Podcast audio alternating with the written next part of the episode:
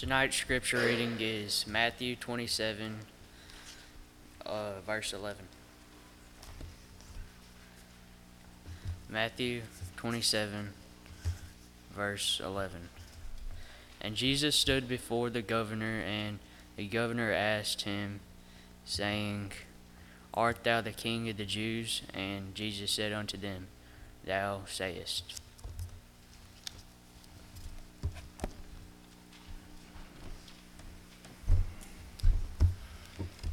Good evening and welcome again. We're grateful for your presence tonight. We're going to be looking at the passage that being read just a moment ago, Matthew chapter 27, beginning in verse 11, as we think about the theme Jesus stood condemned in the halls of Pilate. Nearly 2,000 years ago, Jesus stood before Pontius Pilate on trumped up charges. Unfortunately, he was found guilty or sentenced to death. Pilate, as you well know, delivered him to be crucified. On a positive note, Jesus went to the cross, suffered, bled, and died so that we might have eternal life. I want us to spend some time for just a minute or two and talk about the events surrounding the trial itself and then the crucifixion of Christ. Let me begin by calling attention to the interrogation of Jesus. During the in- interrogation of Jesus, the question was asked by Pilate Are you the king of the Jews? in verse 11. Jesus responded by saying, It is as you say. As we think about this question and the interrogative process, let me begin by saying that Pilate misunderstood the kingship of Jesus. You see, he asked in a very pointed way, Are you the king of the Jews? Well, Jesus was indeed a king, but Pilate misunderstood the nature of his kingship. Do you remember when Jesus was born in Bethlehem of Judea? Herod asked the question Where is he that is born king of the Jews?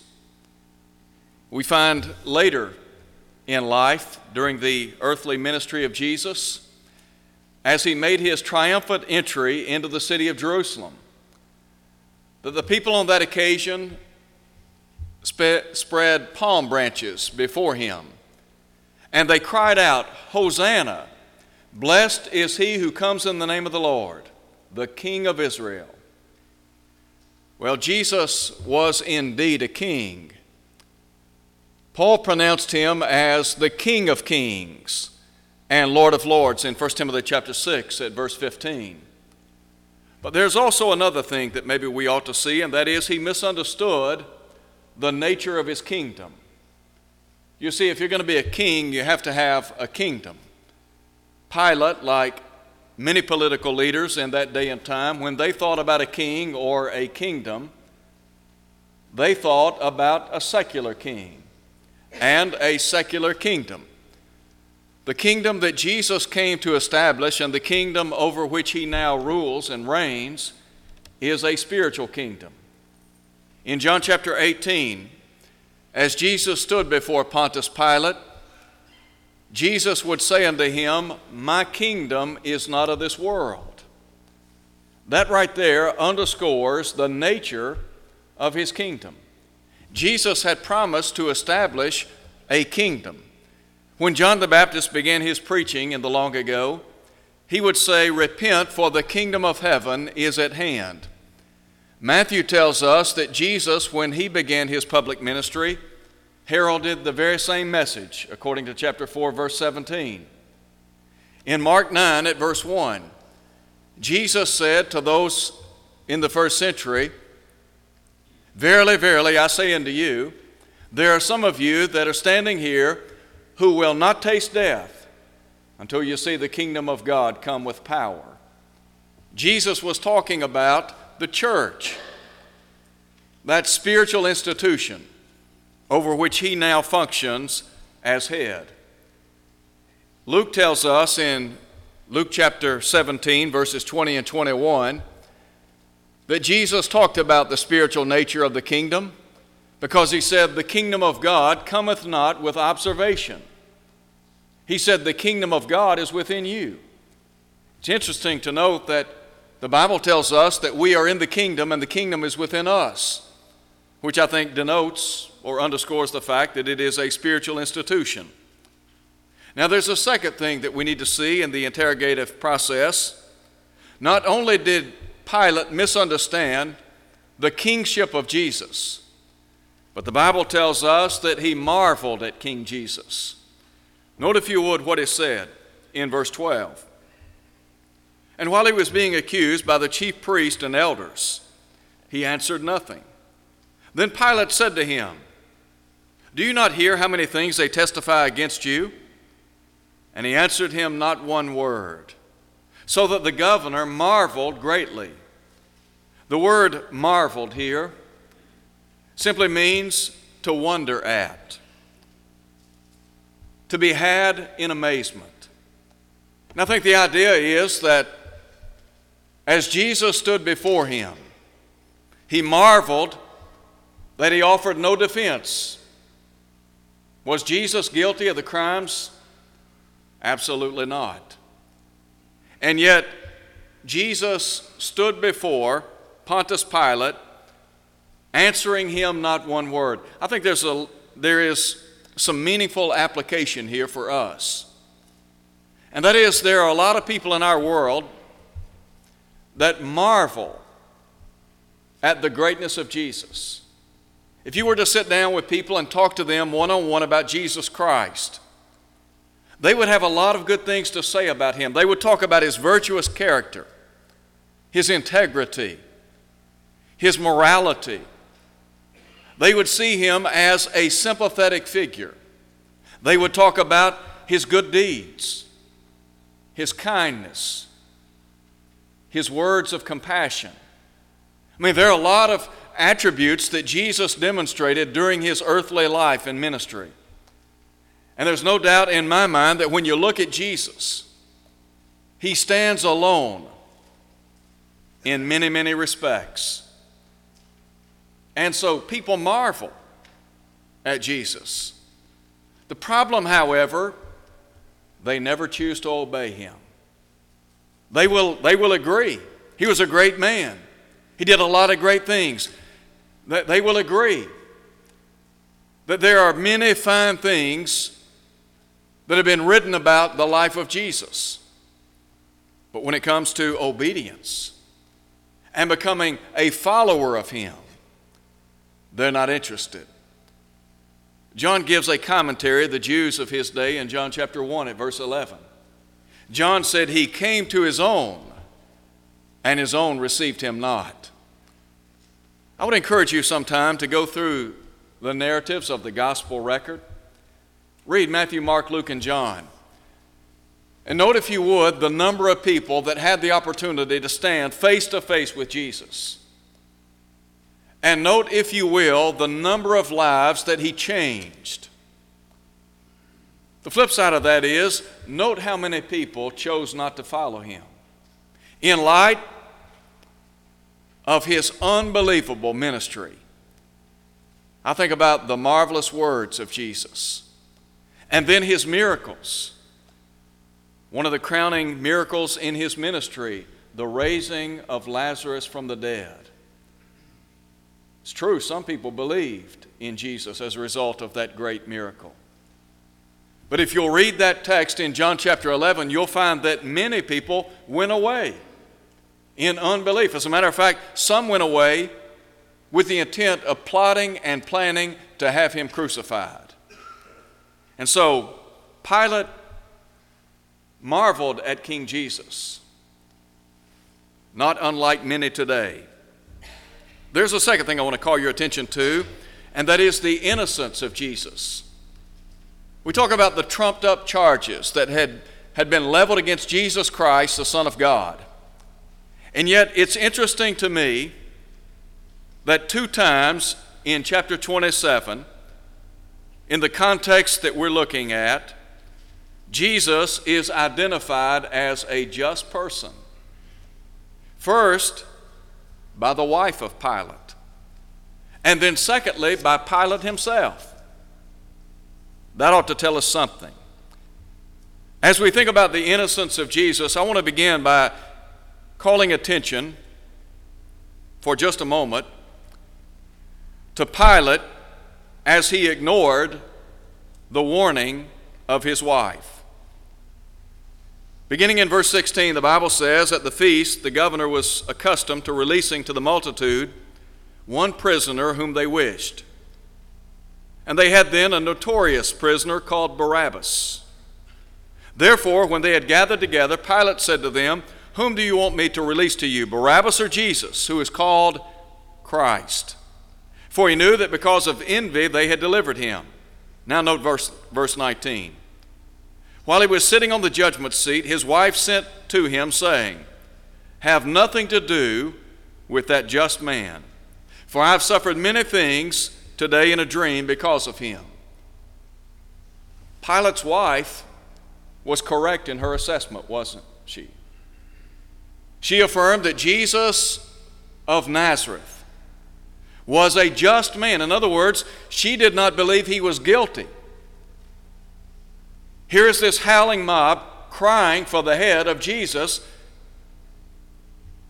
And Pontius Pilate's own wife, this political leader's wife, tells him that he's a just man. And then there's a second thing I want you to see. Not only did he ignore the warning of his wife, but he ignored the wisdom in his own mind. In other words, he ignored his own wisdom. You see, Pilate believed Jesus was innocent. First, we talk about the prevailing custom. I read just a moment ago verses 15 and following, where there was a custom in that day to release to the multitude a prisoner whom they wished. And so they had the option, that is, the people had the option to choose between Barabbas or Jesus. Barabbas is identified by Matthew as a notorious prisoner. Luke tells us in his account that he was an insurrectionist, that he was a murderer, and yet they're calling for the head of the Son of God. Can you imagine that kind of mentality? Here's this notorious prisoner on the one hand, and then Jesus of Nazareth on the other, and they're calling for the release of Barabbas. But then the probing consideration. Note, if you would, what is said in verse 20. The chief priest and elders persuaded the multitudes that they should ask for Barabbas and destroy Jesus. The governor answered and said to them, Which of the two do you want me to release to you? They said, Barabbas, somewhat incredulous. Pilate said to them, What then shall I do with Jesus who is called Christ? And they all said to him, Let him be crucified. Jesus wanted to know what do you want me to do with Jesus, who is called Christ, that is the anointed one, the Messiah? Well, they wanted him crucified. Let me just ask this question tonight What are you going to do with Jesus? 2,000 years ago, that question was asked. It was a powerful question and a personal question. It remains a powerful question and a personal question. Each and every one of us has to make the decision. What are we going to do with Jesus? Are we going to obey him? Are we going to follow him? Are we going to be submissive to his will? Are we going to reject him? Now we ask the question what are we going to do with Jesus? But here's a second question we would do well to consider what will Jesus do with us? You see, right now we have the opportunity to decide to follow him. The question remains what will we do with him? But there's coming a day in which the question will be asked, What will he do with us? In John chapter 12, verse 48, Jesus said, He that rejecteth me and receiveth not my word hath one that judgeth him. The words that I have spoken, he said, the same shall judge him in the last day. Did you know that you're going to give an account of your life to Jesus? The Bible tells us that we shall all be made manifest before the judgment seat of Christ. Paul said, Every knee shall bow, every tongue shall confess to God. So then each of us must give an account of himself to God. One day we will stand before the Son of God. The Bible tells us he will come with all his holy angels, and all nations shall be gathered before him, and you'll be there. I'll be there. We'll all be there. And we'll bow in the presence of the great I am, and we will acknowledge him as Lord. And then we will give an account of the deeds that we have done in our mortal body.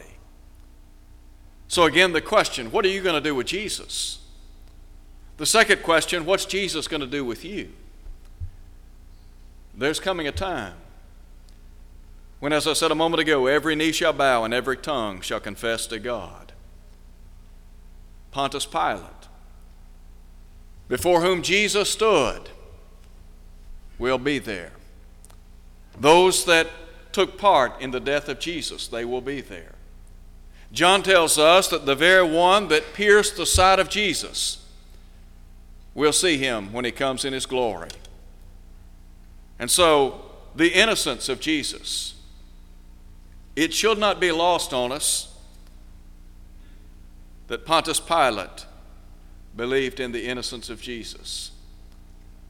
But then I want you to think about the injustice done to Jesus. The Bible tells us that Pontius Pilate delivered Jesus to be crucified. There are two things that I think stand out in this point. Number one, the foolishness of Pilate. Listen, if you would, to his declaration about Jesus. Verse 24. When Pilate saw that he could not prevail at all, but rather that a tumult was rising, he took water and washed his hands before the multitude, saying, Listen to him. I am innocent of the blood of this just person. You see to it. Was he really innocent? Not at all. Pilate thought he could wash his hands of the matter, that he could stand with a clear conscience. But that wasn't the case. You see, he was the political leader. He had the opportunity to stand up and speak out. Luke tells us in his account that three times Pontius Pilate, Pontius Pilate asked the question, What evil has he done? He went on to say, This man has done nothing worthy of death.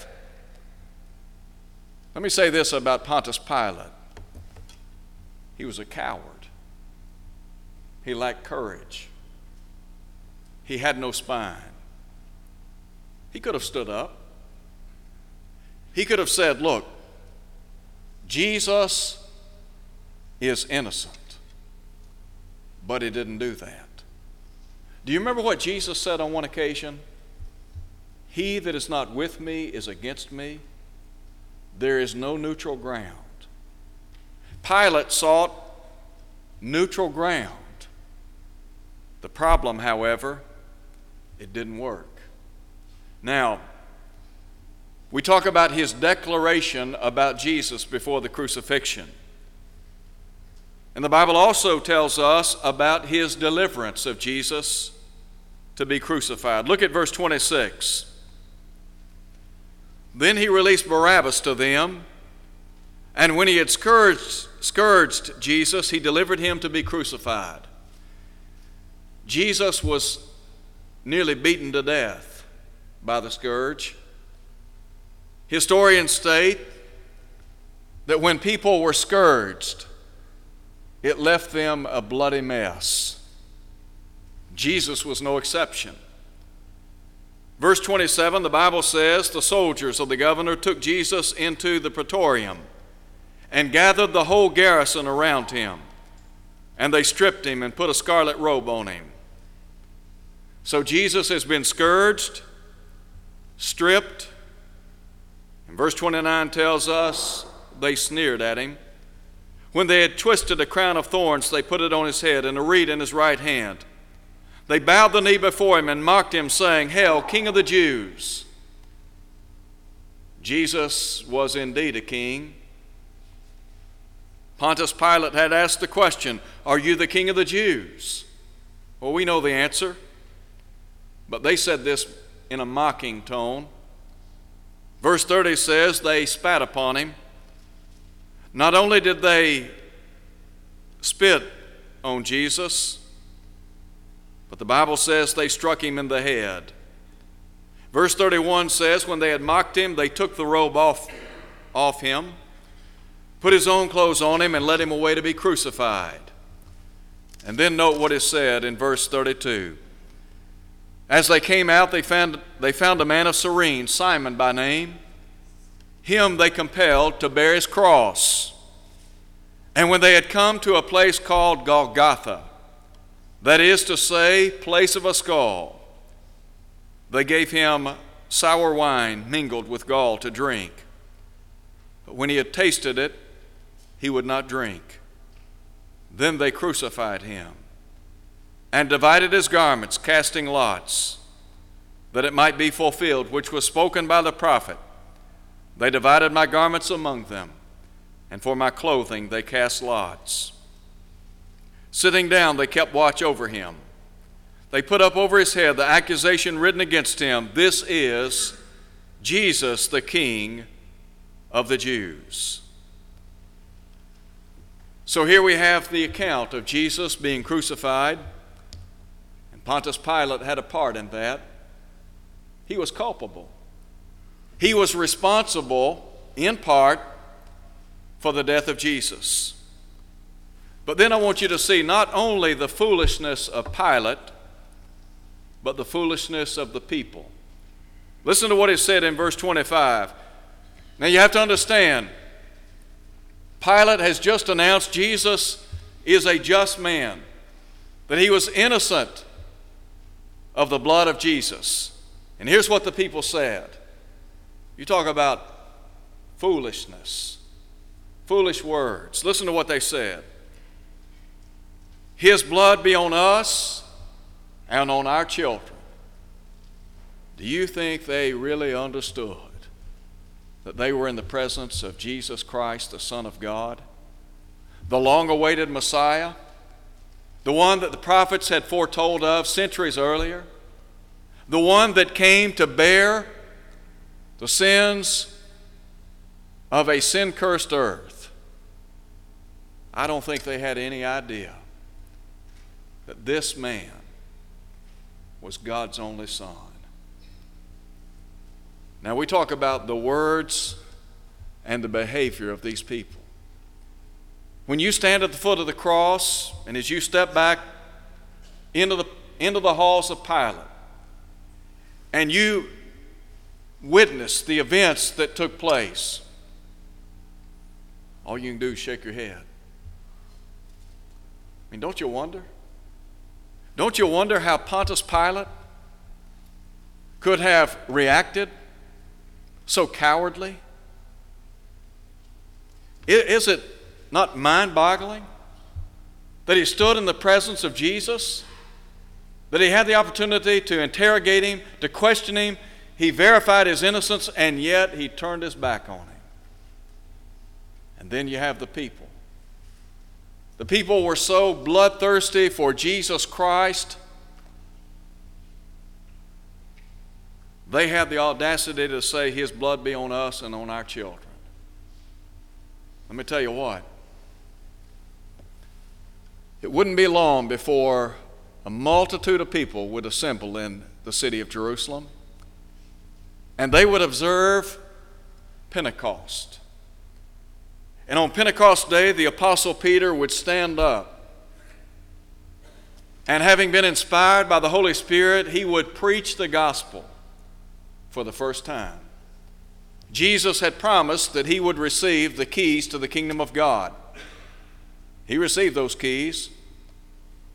And in Acts chapter 2, the Bible tells us that he indicted them for what they had done.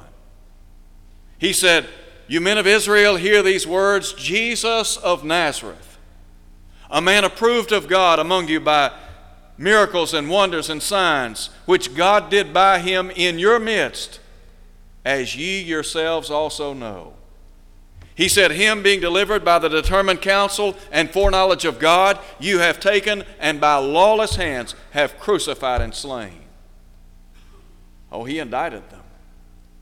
When they said, His blood be on us and on our children, that wasn't lost on Almighty God. And inspiring the Apostle Peter, Peter could say, Look, you have taken Jesus and you put him to death. Did that message resonate with those people on that occasion? Luke tells us in chapter 2 that when they heard this, they were cut to the heart. It jolted them. Some of those people had tender hearts on that occasion. And they cried out and said to Peter and the rest of the apostles, Men and brethren, what shall we do? And Peter said, Repent and let every one of you be baptized in the name of Jesus Christ for the remission of your sins. Verse 40 tells us, with many other words did Peter testify and exhort, saying, Save yourselves from this unjust or crooked generation. Luke goes on to say in verse 41 that some 3,000 people obeyed the gospel. They were baptized into Christ. Their sins were washed away. Now, stepping back for a moment, what if you had been present at the trial of Jesus?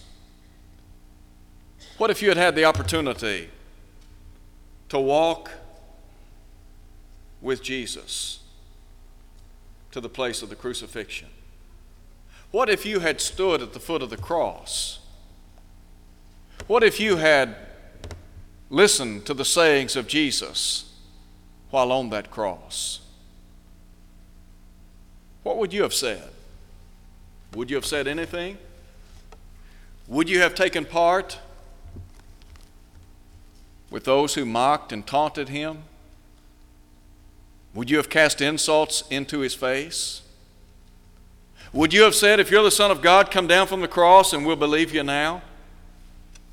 Or would you have believed? Would you have long since made up your mind that this, this is Jesus, the Son of God? Matthew tells us that the centurion who was present on that occasion said, Truly, this man was the Son of God. I want to close by saying, Jesus he was and is the Son of God. He is our only hope. We talk about the trial scene. I can't imagine having been present on that occasion, but I can read about it.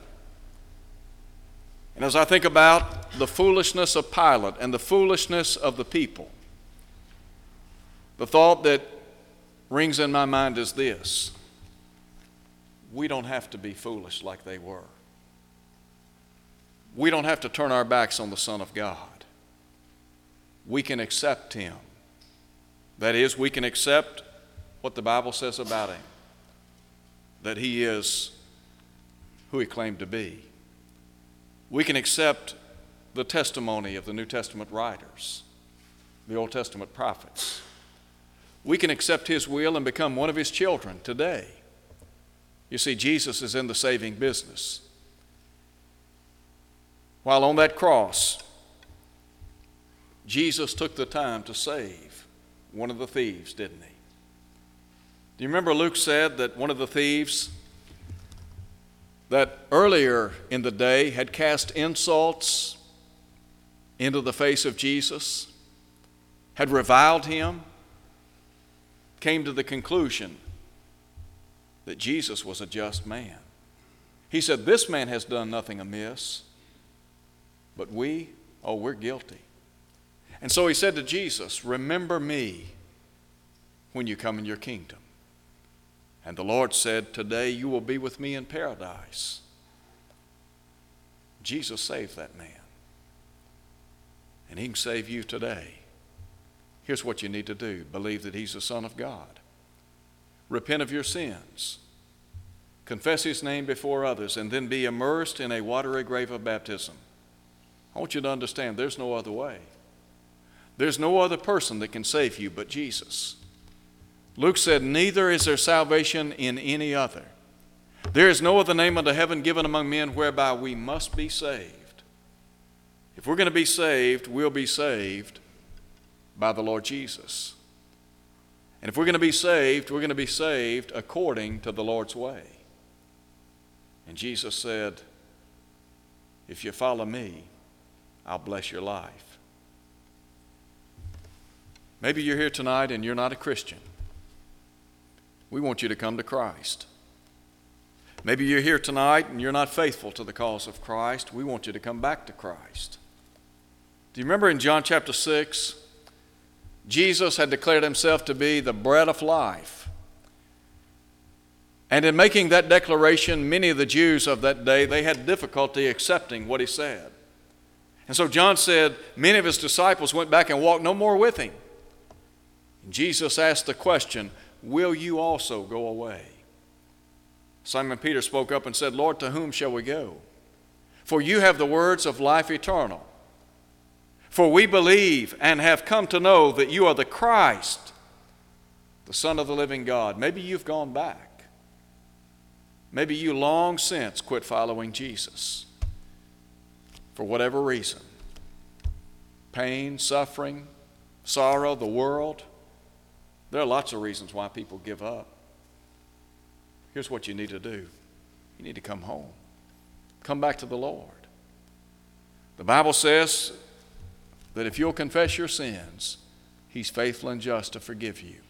He'll cleanse you from all unrighteousness. Could we pray with you tonight? If you need to obey the gospel, we'd be happy to baptize you this evening as we stand and sing.